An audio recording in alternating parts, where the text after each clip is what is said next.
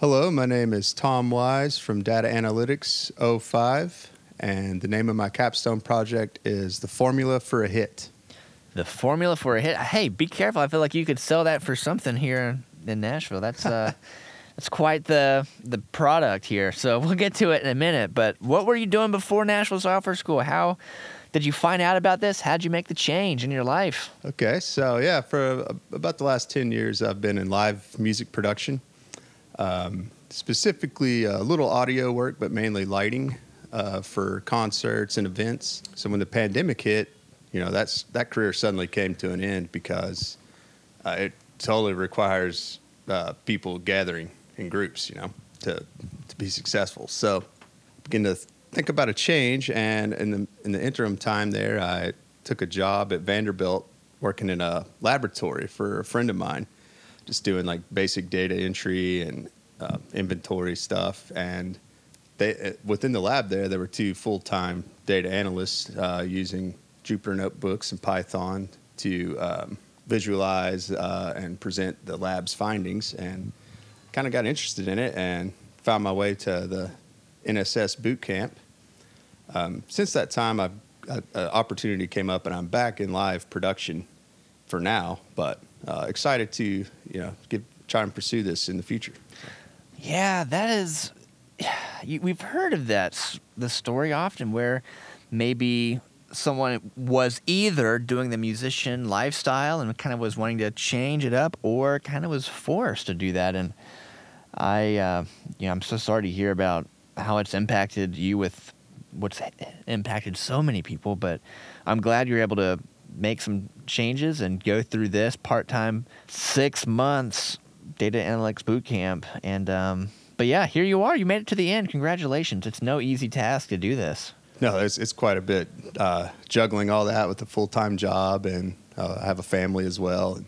Uh, I know my wife's excited for the the boot camp to be over too. I bet. I mean, it kind of is a whole family affair. And Yeah. uh, congratulations to the whole family for helping you get here too. So tell me about your project. Tell me about this uh, hit, this instant hit maker. Okay, yeah. It, uh, it, it sounds so simple when you break it down like that. Uh, like what makes a hit? So um, I found I, I knew I wanted to do something involving music because not only is it has it been my career, it's also my hobby, and uh, but maybe my obsession a little bit. And so, doing some research, I found that Spotify's uh, API is uh, really cool to work with, and there's a lot of documentation, and um, it's, it's just like a good API for you know beginners at my level to get in and play around with. And I started to see that uh, behind the scenes they track what they call audio features, and it's all these different uh, metrics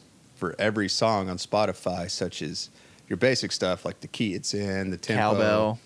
yeah, yeah cow- cowbell levels, uh, and then like some cooler ones too, like uh, like speechiness, how uh, the amount of on a scale of one to ten, like the measure of spoken word versus singing. So like a rap song will have a very high speechiness score, for example, and so my project, um, what I did was I wanted to see if the top selling songs of all time all shared similar uh, stats as far as those audio features go.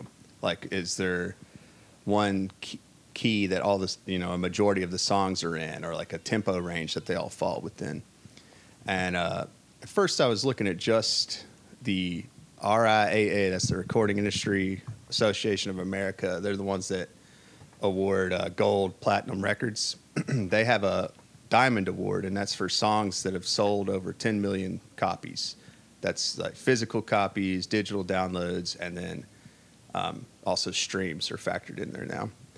Um, but not many songs have sold over 10 million, so I kind of expanded the scope to include also uh, the Billboard Hot 100 charts and the Spotify Top Tracks charts, just to get a huge like sampling of some current hits and also some of the like all-time hits that have hit that 10 million plus. mark. Right. And before I ask you some of the findings from that, what are some of the tools and some of the strategies you, you use based on what you've been learning to pull all this information together? So yeah, um, using Python and uh, Jupyter notebooks and uh, a lot of the great documentation that Spotify provided, um, I was able to set up a function that you could. Um, uh, Spotify provides what's called a URI code for every song or playlist uh, on their platform. Uh, so, using Python, is able to write some code that would pull all the tracks from a playlist and then also all those audio features along with it. So it'd pull artist name, song name, and like tempo, key, length, um, all, all these different features.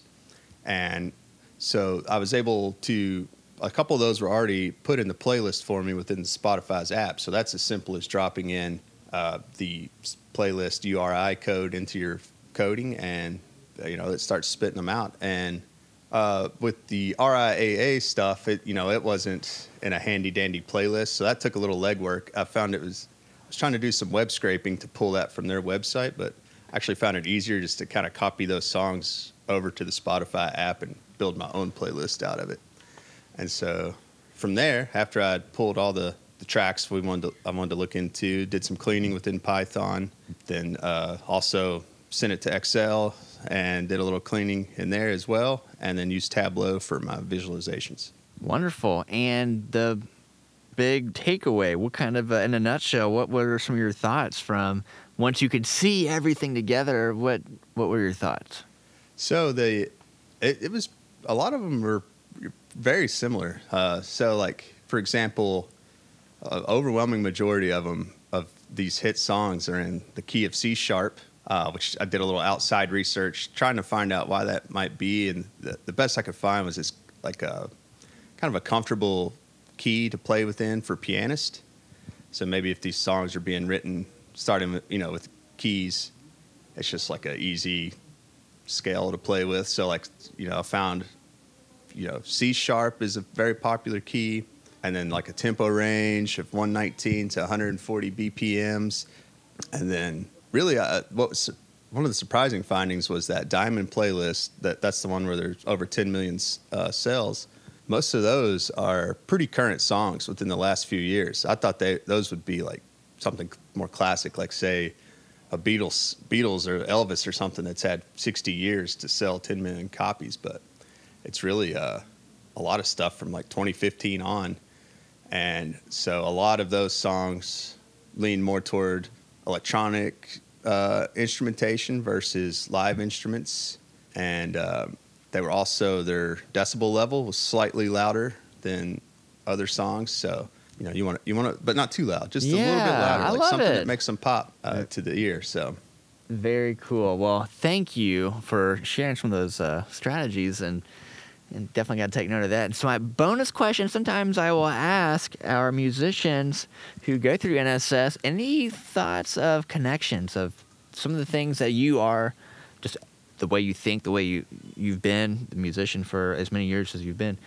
Any connections between that and what you've been learning with software and data analytics and all of that good stuff? well, uh, I, in addition to being a musician, I'm a pretty avid like a record collector as well, and I've always just like loved organizing and cataloging and uh, like keeping spreadsheets of my collection and stuff. So like that that immediately was like, uh, oh, I just you know I'm doing this for fun anyway. So uh, that that was really cool. Like just to kind of slide right, right into that, and then also uh, yeah, I think uh, maybe the as a songwriter, just piecing things together and and finding how things fit and like uh, trying to maybe as a, think outside the box for me, like to write uh, stuff and challenge myself, kind of translated to coding where I had to you know stop, think, and like maybe change my approach and be a little experimental. Definitely.